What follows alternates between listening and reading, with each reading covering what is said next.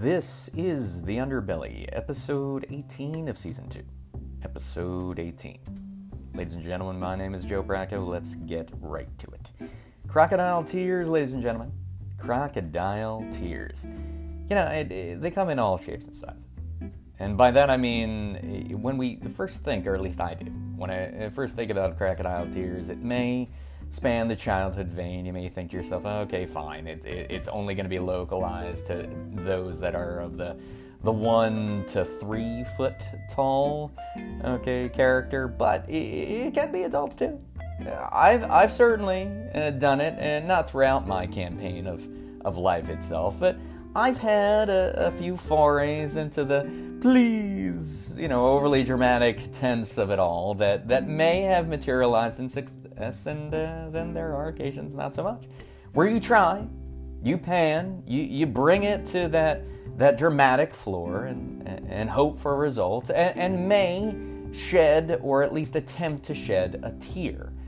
You may whine a little bit, you may complain, you, you may barter, you may uh, canvas for, for, for a little bit of success. And uh, if it works out in your favor, great. And if not, maybe you, you bring it uh, back yet again, okay? Or you live to fight another day.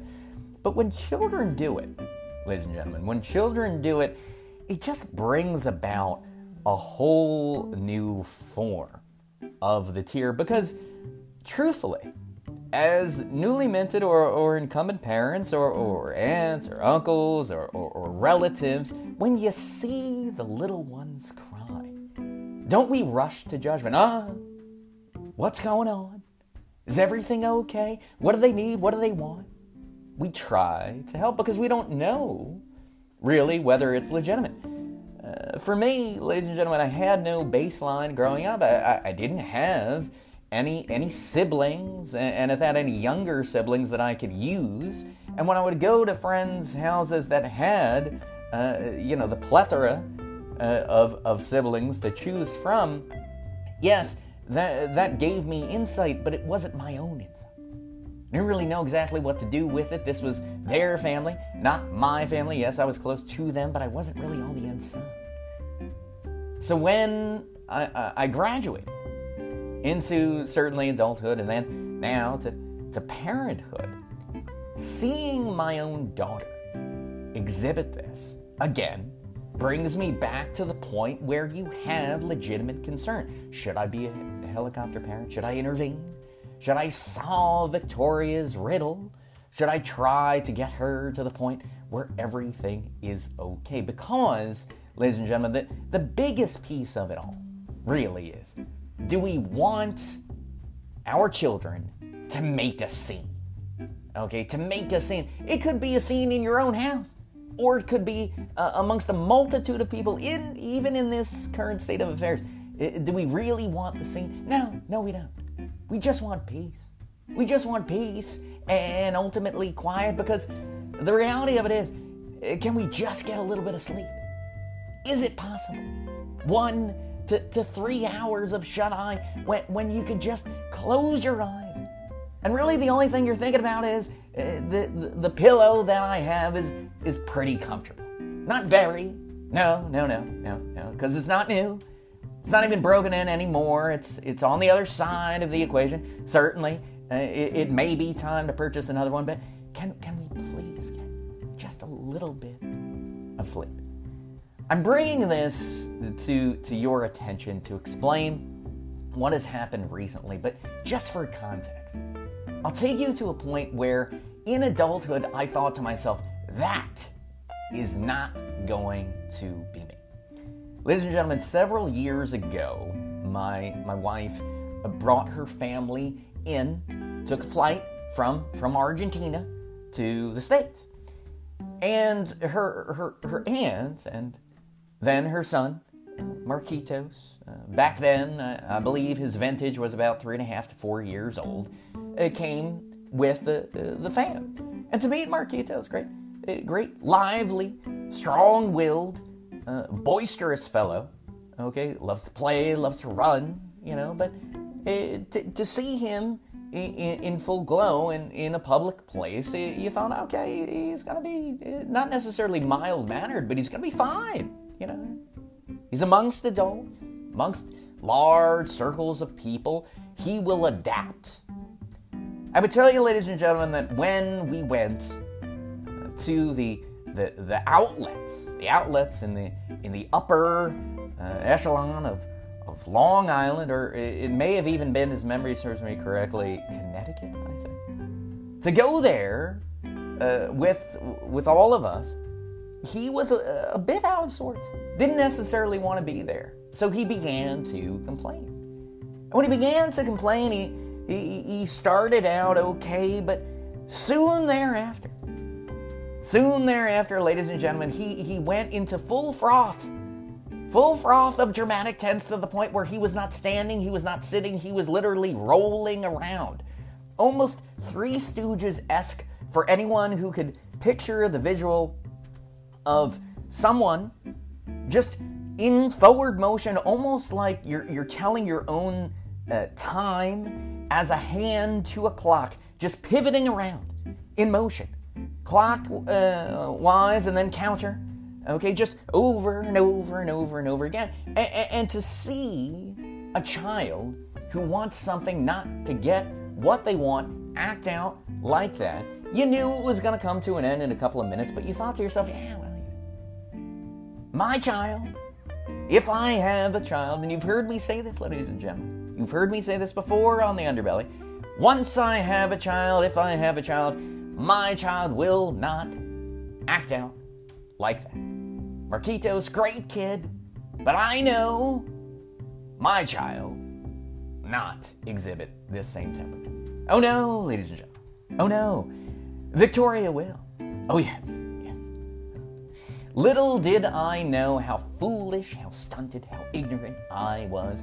I will tell you, ladies and gentlemen, that as my daughter creeps further, further, further into the, the year that is two. As she becomes the, the two and a half, and then on the other side of two and a half, creeping closer to three, I will tell you this year, amongst uh, other factors, unbeknownst to us, uh, localized to Victoria, there has been some trying times. We thought, ladies and gentlemen, that when she graduated from being an infant into the, the scale years of toddlerville, that she would uh, be a little bit uh, more uh, of the mild mannered when it came time to put her, uh, uh, to use that proverbial word in parenthood, down, right? To settle her down, okay, uh, Victoria, it's time to, to move into the, the, the zone that is sleep. But I would tell you this week, ladies and gentlemen, this week, eh, every hour on the hour, Victoria, when we would put her down, she would yell out, cry out for help. The yelping, the crying, the wheezing, the tears that were literally streaming down her face. Streaming down her face to the point where each time you would go into her room, you would wonder, oh, what am I to do? How can I help? How can I stop Victoria from crying? What does she want? Does she want food? Does she want attention? Does she want toys?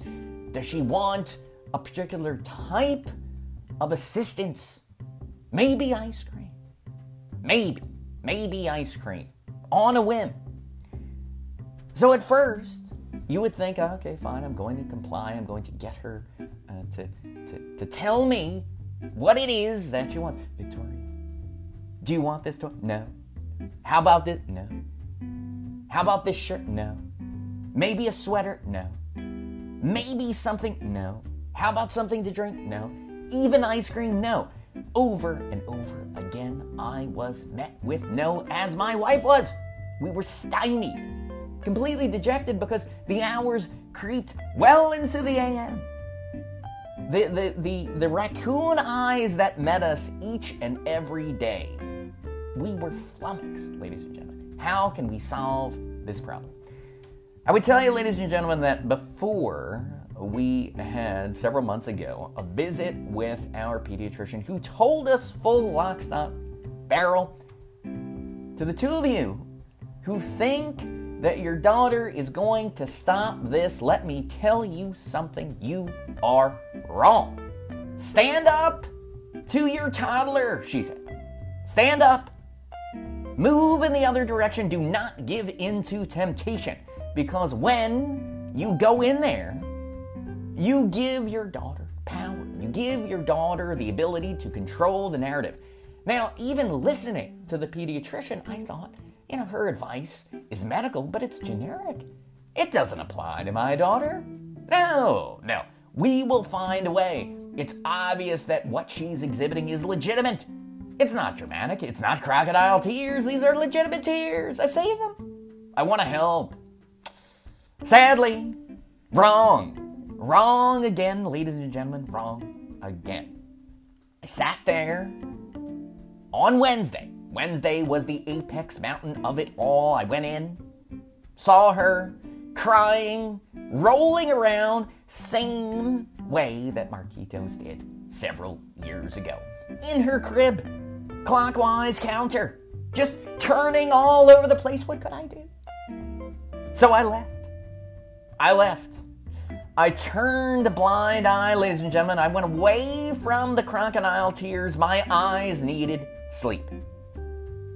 The cries beckoned. They were louder, they were stronger, they were ushering me back to the room, but I did not give in. Nor did my wife. We nestled down, we hunkered down, if you will, and proceeded to try to fall asleep. Now, did we? No, of course not. But confronted with crocodile tears, we met them head on. We did not give in, and subsequently, and refreshing to boot, she has subsided a bit. So maybe there is a turning point. Maybe there's a turning point where we see even close, or as close, should I say, our children, our reactions to them, if they are met in the same amount of emotion to try to help, maybe we do them a disservice.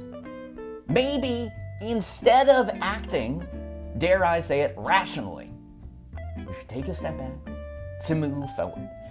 I don't really know whether this will work from week to week, from month to month, and then subsequently from year to year, but I would tell you, ladies and gentlemen, crocodile tears met against Joe Bracco that day, that Wednesday.